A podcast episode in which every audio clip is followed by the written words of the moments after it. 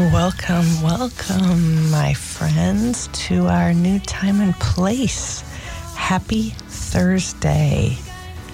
That's going to take me a little uh, getting used to. It's like writing the new year on your check if you still write checks. Yeah? This is Jill, and you're listening to Canine 360 on KZUM. Our new time slot is Thursday afternoons at 6 p.m., and we hope that our loyal and regular listeners have followed us here and that uh, maybe you are finding us here for the first time in teen years talking dogs and all things and issues related to dog ownership the politics of dog ownership, our responsibilities as our as dog owners, and a lot of conversation about our idiosyncrasies as dog owners. Right? We're a funny group, um, sometimes funny odd, and sometimes funny ha ha, and uh, that's what is part of the fabric uh, on Canine 360. Um, raise some issues uh, illustrate some things, clear up confusion, hopefully bring you some good information about what's new or uh, what's happening in veterinary medicine. Um, many tales to tell, and uh, 16 and a half years worth. So there's always some. There's always something, as Roseanne Roseannadanna used to say. It's always something, right? Um, let's jump right in this week and next week. Our topic is food. I don't know if you're on any internet or social media related sites having to do with dog ownership, but there is nothing that will um, light fires and elicit uh, electrifying conversations, if that's what you call it, in social media, like asking people, What do you feed your dog? And in recent weeks, the New York Times has had a couple of interesting feature articles about just that dynamic. So I want to bring some of that to share with you and um, hit some of the highlights. The so we're going to start with an article that appeared just this past Sunday in the Times suggesting that dogs aren't begging for treats at the table anymore that dogs now have restaurants and that at least in New York City or in they seem to skip over us here in the middle, right? They go from East Coast to West Coast. Uh, special menus for canine companions, food trucks, and tasting menus, where restaurateurs are pulling out all the stops for pets. So if you want to go see this article yourself, it was written by Christina Morales for the New York Times, and it appeared in the Sunday paper April 20th, 2023. Um, we'll wait till we get through this and then see what we think about local options for this. It's a little bit of an eye opener. Uh, it starts out by us with a story, as as stories like this often do, to celebrate the 10 month anniversary su- uh, of the successful spinal surgery on a golden doodle she calls Jagger. Owner Kat Torrejon Nisbet did not buy him a traditional rawhide bone. Instead, she paid $15 for a light pink rose shaped dog pastry made with an antelope heart from a place called uh, Dogue, D O G U E, Dog, a canine restaurant in San Francisco. Ms. Torrejon Nisbet is 50 years old. She lives in Santa Barbara with Jagger and his Bernedoodle sister, Sierra. And she told the Times they are not going to love you more for giving them a fancy treat. It's more about the love we have for them. So we learn that dog owners like Ms. Torrejon Nisbet are frequenting an increasing number of restaurants across the country that offer separate menus for four legged family members. Dog menus have become the new version of children's menus at some restaurants. And here we go, right? the story says pet parents can now order their dog a steak or an Alaskan salmon with steamed rice. The dog can wash that down with non alcoholic beer made of pork broth or a bowl of dog Pérignon made with wild caught salmon oil. Other restaurants, says the Times, have gone a step further, catering exclusively to dogs from custom canine birthday cakes to food trucks serving chicken nuggets and burgers. At Dogue or Do- um, D-O-G-U-E, the restaurant in San Francisco, dogs eat a fine dining tasting menu. Kelly Lockett is 32. She lives in Bedford Stuyvesant in Brooklyn. And she has taken Benji, her miniature schnauzer mix, to several New York restaurants with dog menus, including Judy Z's in Greenwich Village. She says he gets so happy and he enjoys spending time with us and not spending time alone at home. The pandemic, we are told, prompted an increase in pet ownership, according to a 2021 22 survey by the American Pet Products Association, which found dogs in 65.1 million U.S. households. Sales of pet products have risen by $46 billion since 2018, according to the American Pet Products Association, which predicted they will reach 143.6 billion later this year. Wow. 140 wow. Billion dollars. All right. Start thinking about your side hustle. Pet bakeries. Here we go. Uh, back in San Francisco, Jason Villacampa, Villacampa, 40, has treated his corgis, Tony and Captain, to the tasting menu at Dogue four times. It costs $75 a dog with complimentary sparkling water or mimosas for the owner. I'm going to let you sit with that one for just a second. $75 a dog. On a paper menu, a leather case is op- well, which is open on the din- marble dining table. On the left side, it says Dogue 2023. On the right, it lists the chef's tasting menu, which includes wild nilgai antelope heart from South Texas, served in its natural environment for the first bite, braised wild elk with celeriac cream, dill and dandelion for the starter, mosaic chicken made with organic chicken breast, organic toasted nori and cabbage for the main dish, and wild Moroccan sardines and cuttlefish ink topped in pure silver leaf for the final bite. The tasting menu at Dogue changes seasonally depending on the availability of ingredients, which all come from family farms. Silver leaf. Does Anybody check that out nutritionally? We'll hope so. All right, the story continues. A middle aged man with dark brown hair and a goatee beard, wearing a short sleeve black and blue hoodie with blue shorts, holds his beagle dog. This is a photograph that accompanies the uh, story. The beagle dog, which is wearing an all blue glittery birthday hat with a pom pom and a bandana that says birthday boy.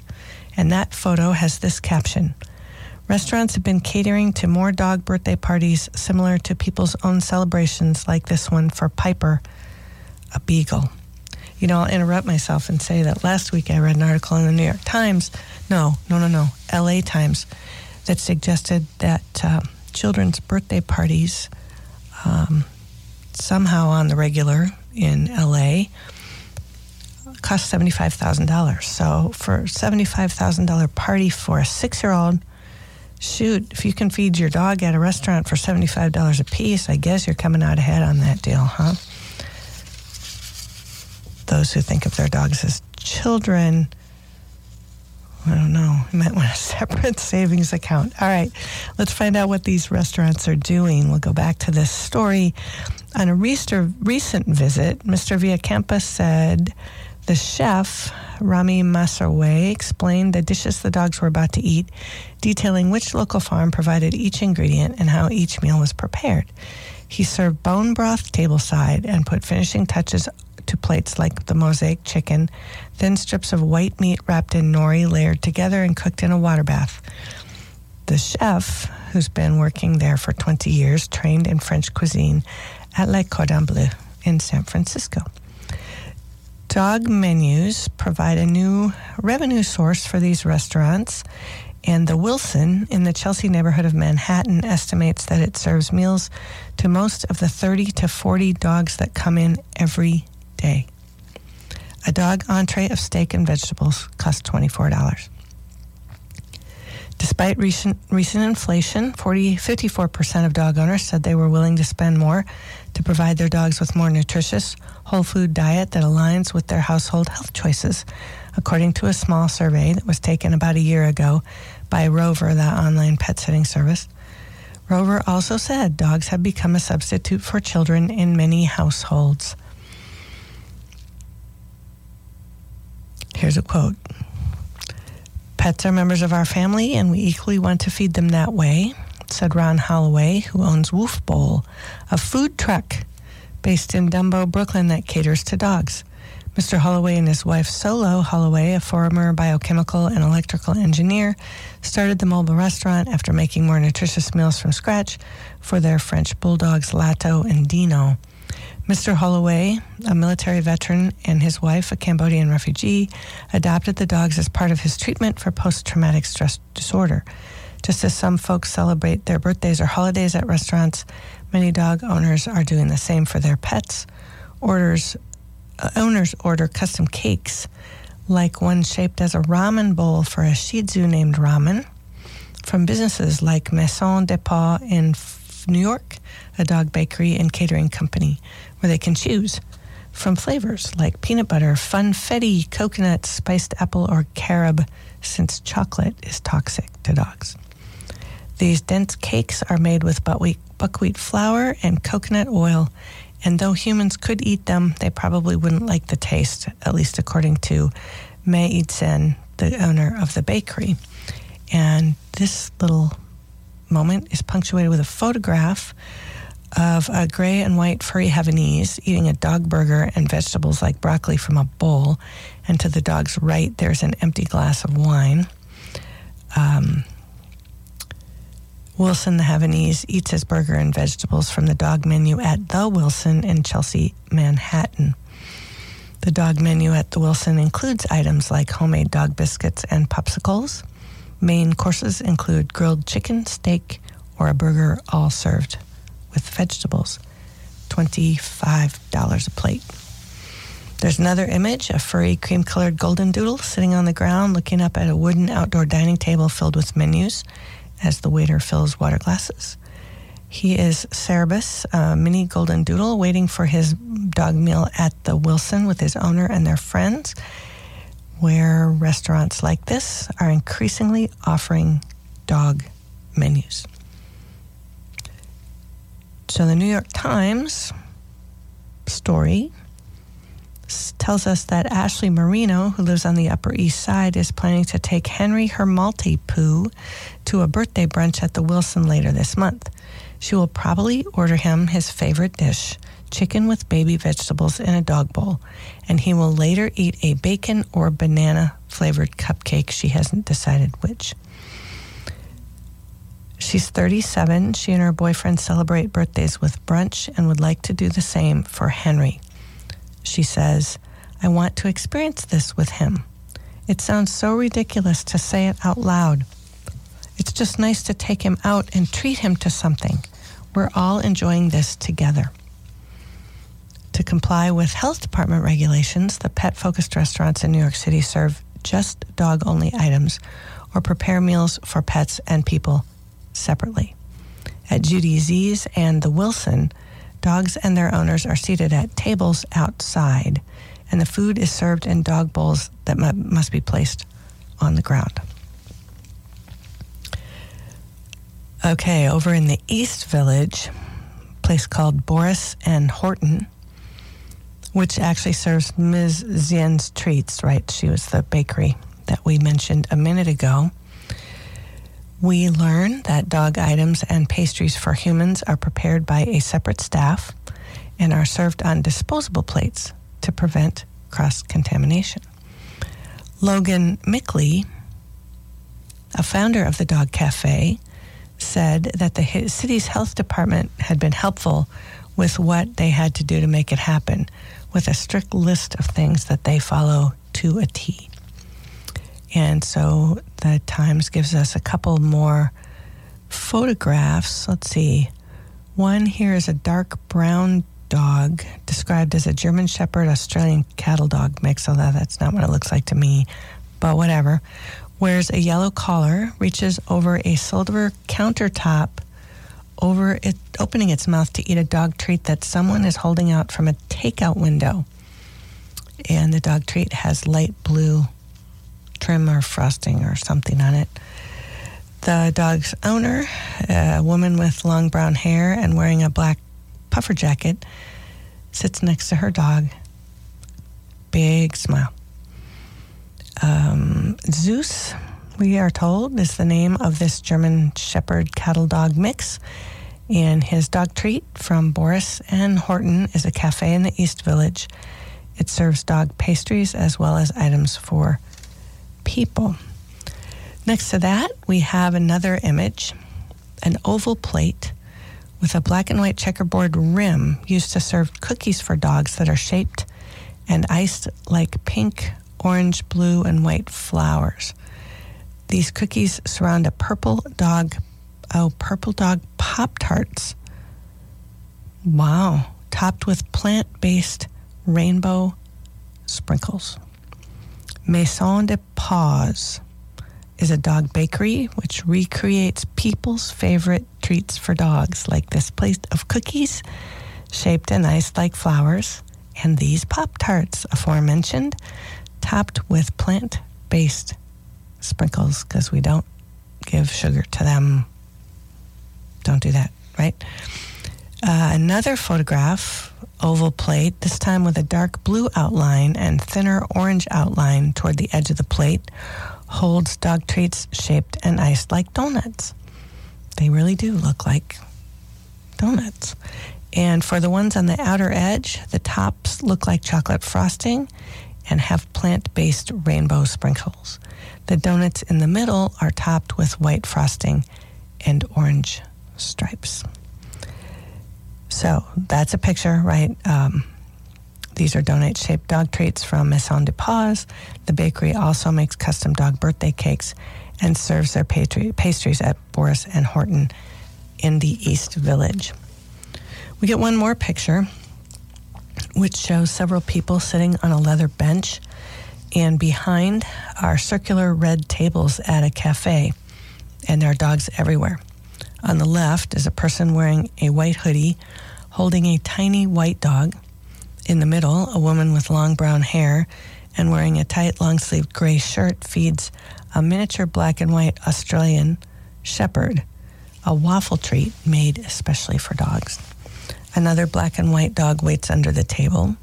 On her table, there is a half consumed plastic cup of iced coffee, a disposable plate, and her cell phone, which has a screensaver photo of the dog. On the right, there's another person wearing a black jacket holding a black and white dog. So, dogs like Willow in the picture, a miniature Australian Shepherd at Boris and Horton, are allowed to eat inside. And we're again reminded that the food for the dogs and the people are prepared by separate staff and served on disposable plates to prevent cross contamination. Hmm, hmm, hmm. All right. Still with me? Restaurant menus for dogs. So, the last thing we learn here is that when Joey, a Yorkshire Terrier, visits New York City, his owner, Rachel Choi, who's 25, usually takes him to socialize at the dog park on the Lower East Side. But Ms. Choi said he makes it clear with his whining at the entrance that he doesn't want to be there. Hmm, imagine that. Um, her interpretation is that he wants to go to Boris and Horton, which has air conditioning, to enjoy a peanut butter cupcake and have other people pet him. He just seems to have a bright mood there in a way that he doesn't have anywhere else, she said. So, the New York Times telling us about restaurants that cater to dogs. Kind of a trip, yeah? Um, let's go back quickly and look at these. Um,